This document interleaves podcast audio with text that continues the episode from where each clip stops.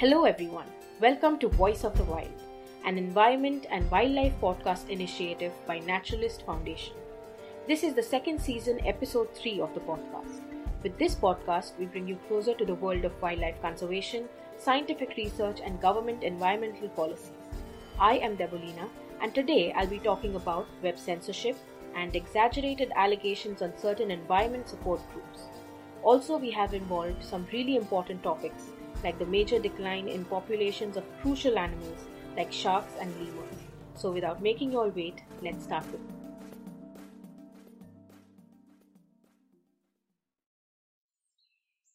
Talking about web censorship, in the past few days you must have come across various news that says that certain websites have been blocked by the government and have been charged with various allegations by the police. Today we will talk about what exactly happened. The three websites that were censored were Fridays for Future India, Let India Breathe, and There Is No Earth B. On 29 June, letindiabreathe.in was inaccessible by the domain services. Let India Breathe is a volunteer led movement that believes that India has a robust system, enough resources, multiple issues to solve, but it is the citizens who can make solve the issues. It is a movement that strongly believes in using technology to address day to day problems to the government and most of them related to the environment. It is a group of citizens who want action rather than uprising. On July 8, Delhi Cybercrime Unit sent a notice to Endurance Domains Technology LLP, which handles some of these environmental websites, stating that the website depicts objectionable content and unlawful activities or terrorist act which are dangerous for the peace, tranquility, and sovereignty of India. The publication and transmission of such objectionable content is a cognizable and punishable criminal offence under Section 18 of the Unlawful Activities Prevention Act. On 10th July, Fridays for Future.in was blocked without providing any reasons. On the very same day, There Is No Earth.com was made inaccessible on Jio and BSNL networks. Fridays for Future is a climate change movement that started in August 2018 and since then has grown significantly. The movement was initiated by a 16 year old Swedish girl named Greta Thunberg to demand political leaders to improve the current climate policies for a sustainable future. Since 2018, the movement has spread to almost 125 countries. The main goal of the school strikes is to urge political leaders globally to comply with the recommendations given by the United Nations Intergovernmental Panel on Climate Change IPCC. FFF India was started by young Indian volunteers. It is an umbrella having many regional chapters. Its goal is to put moral pressure on policymakers by emphasizing on scientific research and to take appropriate actions to mitigate climate change. Their mission is to safeguard Earth's sustainability for future generations to freely breathe in. The movement challenges the system of oppression. There is No Earth B is an open community that was formed in 2018 by people who were passionate to save the earth. The community is inspired by the Gandhian philosophy of inspiring change by doing the right things and making realize the wrongdoers through the right actions. The community has also performed 192 cleanups, clearing 8 tons of waste from all over India. When the notice became public and there was an outrage, the Deputy Commissioner Anyesh Roy said that the notice in question was sent over email inadvertently and unrelated sections of the law. As per the notice by the domain hosting service, the sites were blocked based on a complaint received by Cabinet Minister Prakash Javadekar. He complained that he was receiving too many emails on his email address with the subject name like EIA 2020. On 12th July, the Cybercrime Unit withdrew its notice after realizing that there was a typographical error. The Deputy Commissioner Anyesh Roy later said, Accordingly, modified notice under the appropriate section of law, Section 66 IT Act, was sent to the concerned entities. The sites had been blocked by the National Internet Exchange of India and due to the notices by the Cybercrime Unit of Delhi Police. The sites were charged with various UAPA allegations like unlawful activities on the website which may disturb the peace and sovereignty of India, objectable content or unlawful activity, and website contains religious hatred content slash material. UAPA, that is the Unlawful Activities Prevention Act, is an anti terror act. Yuvan Aves, a FFF volunteer from Chennai who is also behind the digital task force of FFF India, said, We were booked under Section 66 of the IT Act. This comes under Section 66A, which was struck down by the Supreme Court in 2015 and is no longer a law. This too was later withdrawn. Both charges did not have any legal standing as per our legal team. I want to add that the public sending grievances to public servants they have elected are a constitutional right, not a conspiracy. On 13th July, public statements were released by the three sites. After trying their best to eliminate any issues from their domain, they found that the sites had been blocked by authorities without any informed reason. The three sites contacted the Internet Freedom Foundation to find out the exact cause. Internet Freedom Foundation, called IFF, is an Indian digital organization that works to ensure technology as fundamental rights. Their goal is to ensure that the citizens can use the internet as guaranteed by the Constitution. Their area of expertise is free speech, digital surveillance and privacy, and net neutrality. The organization is a public charitable trust registered in New Delhi and is granted exemptions under Section 12A and 80G of the Indian Income Tax Act. On 16th July, the modified notice under Section 66 IT Act was also withdrawn after the website made changes with the emails as reported by the Hindu. However, Internet Freedom Foundation said that they still haven't received copies of the withdrawal notices. On 22nd July, the sites respond to the Delhi police notice with the help of IFF. The Delhi police then claimed that all the allegations were clerical errors and the websites were blocked because they were spamming the government email accounts. The notices have been withdrawn, but as of 24th July, there is no official statement or updates that were given by the authorities. On 24 July, the first site to be restored was FFF India's website, followed by Let India Breathe and There Is No Earth B sites. The sites were blocked during the peak time of the awareness campaign held by them regarding EIA 2020 objections. The sites had resources that the concerned citizens could use to send in their EIA objections via mail to the Minister of Environment, Forest and Climate Change, Mr. Prakash. They only facilitated the consultation process of draft EIA 2020. The government itself invited the consultation process in March 2020. An investigation by the Quint revealed that the Environment Minister, Prakash Javadekar, had cut short the time for public commentary on the draft EIA 2020 by overruling his own ministry's senior officials. This is seen by many as an attempt to curb any criticism against the draft law. Such actions indicate the lack of responsibility. Being the world's largest democracy, the simple engagement of citizens with the elected representatives is seen as an objectable activity. In today's time, development and environment are like enemies to each other. To do development, nature has to be destroyed, or to save environment, development must be stopped. It's time that we find out ways that these two concepts can coexist with each other. We should find out ways that will not halt the development and at the same time environment will receive minimal damage. This task can only be done when the government and the citizens are working together. The government need to realize that they have been elected by the people as a representative of the people. EIA 2020 is a draft that will not only endanger the environment but also the lives of indigenous people and even people like you and me soon. Climate change is already causing so many problems all around the world. It is nonsensical to say that climate change is a hoax when the scientific data clearly says that it is going to get worse from here on out. Next, we have highlighted the predicament of two of many endangered species and habitats that require saving. Madagascar, an island country in the Indian Ocean off the coast of East Africa, is known as a paradise for wildlife lovers. The island, being the world's fourth largest, possesses an enormous number of different species, most being endemic and found nowhere else on the planet. Madagascar is home to a vast array of plants, reptiles, amphibians, mammals, birds, and more.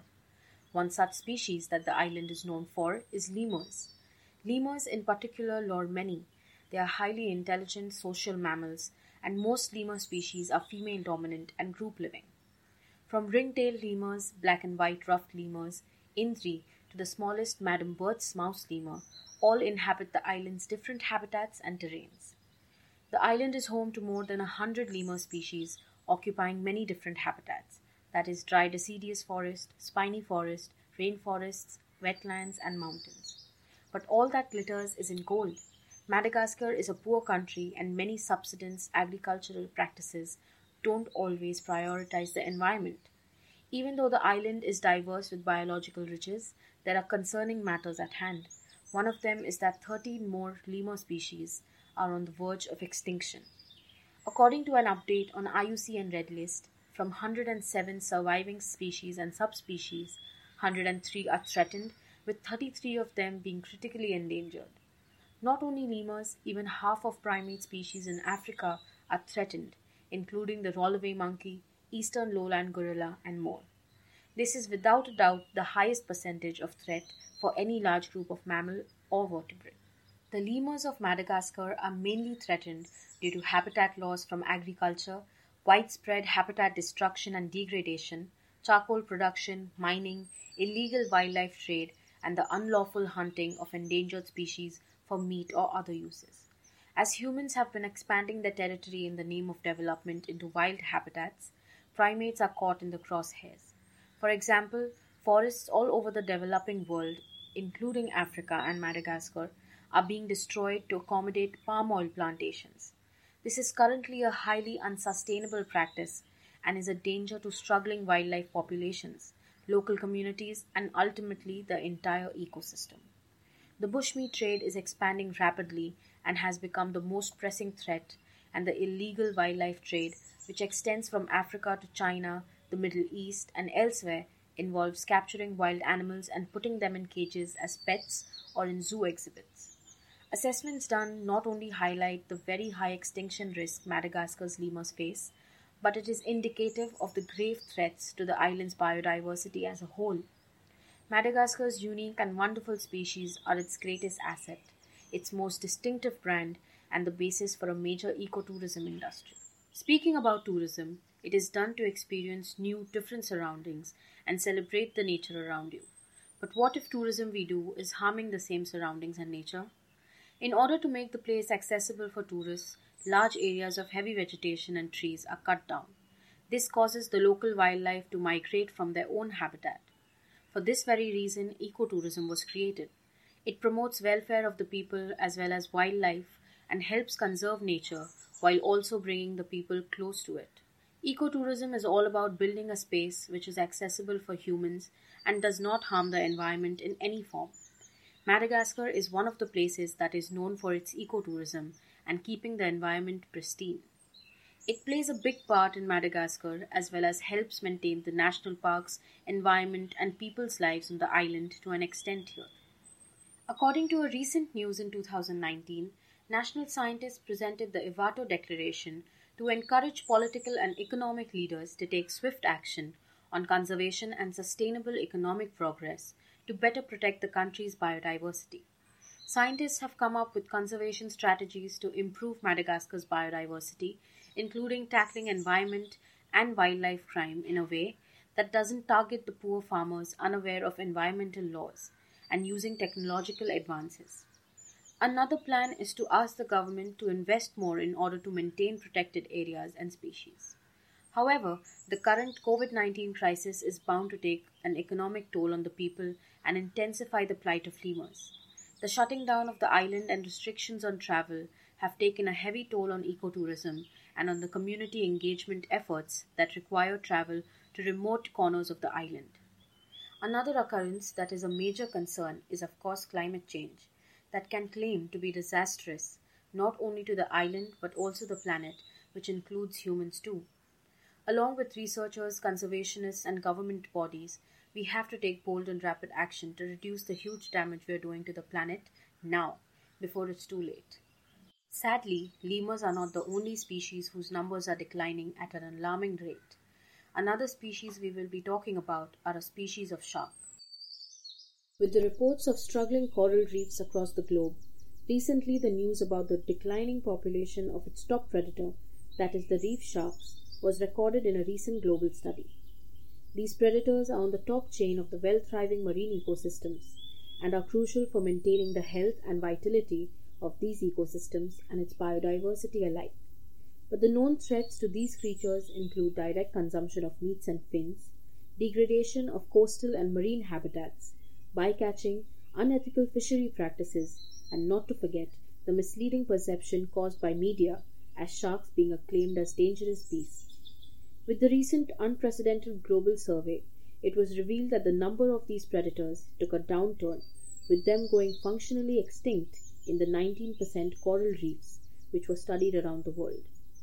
In 2015, marine biologist Dr. Mike Heithaus and Demian Chapman of Florida International University started a project under the Organization of Global Finprint with the aim to conduct a standardized survey of the world's reef shark species, which include species such as gray reef sharks, hammerhead sharks, blacktip, Caribbean reef sharks, etc.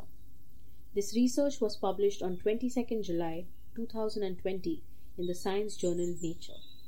To conduct the survey, underwater cameras were fitted on 371 reefs across 58 countries, from the Central Pacific to the Bahamas.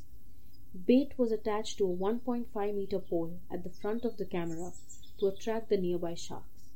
After three years, the team reviewed about 18,000 hours of video footage from 371 tropical reefs, and results were astonishing with about no sharks detected on any 69 reefs of six nations.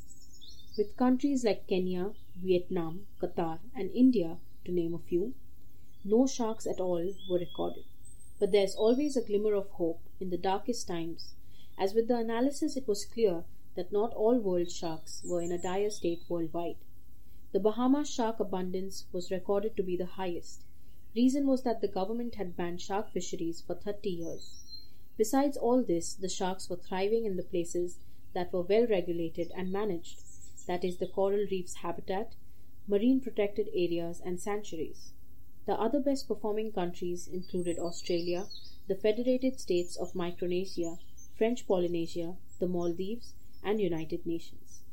Dr. Aaron MacNeil of Dalhousie University, the lead author of the project, created a computer model that compared the relative abundance of reef sharks and used factors such as the potential threats, number of human habitation nearby, and distance of shark fin markets. The places which were doing worse had poor fishing regulations and higher levels of poverty, which in turn forces these fishing communities to exploit these declining populations.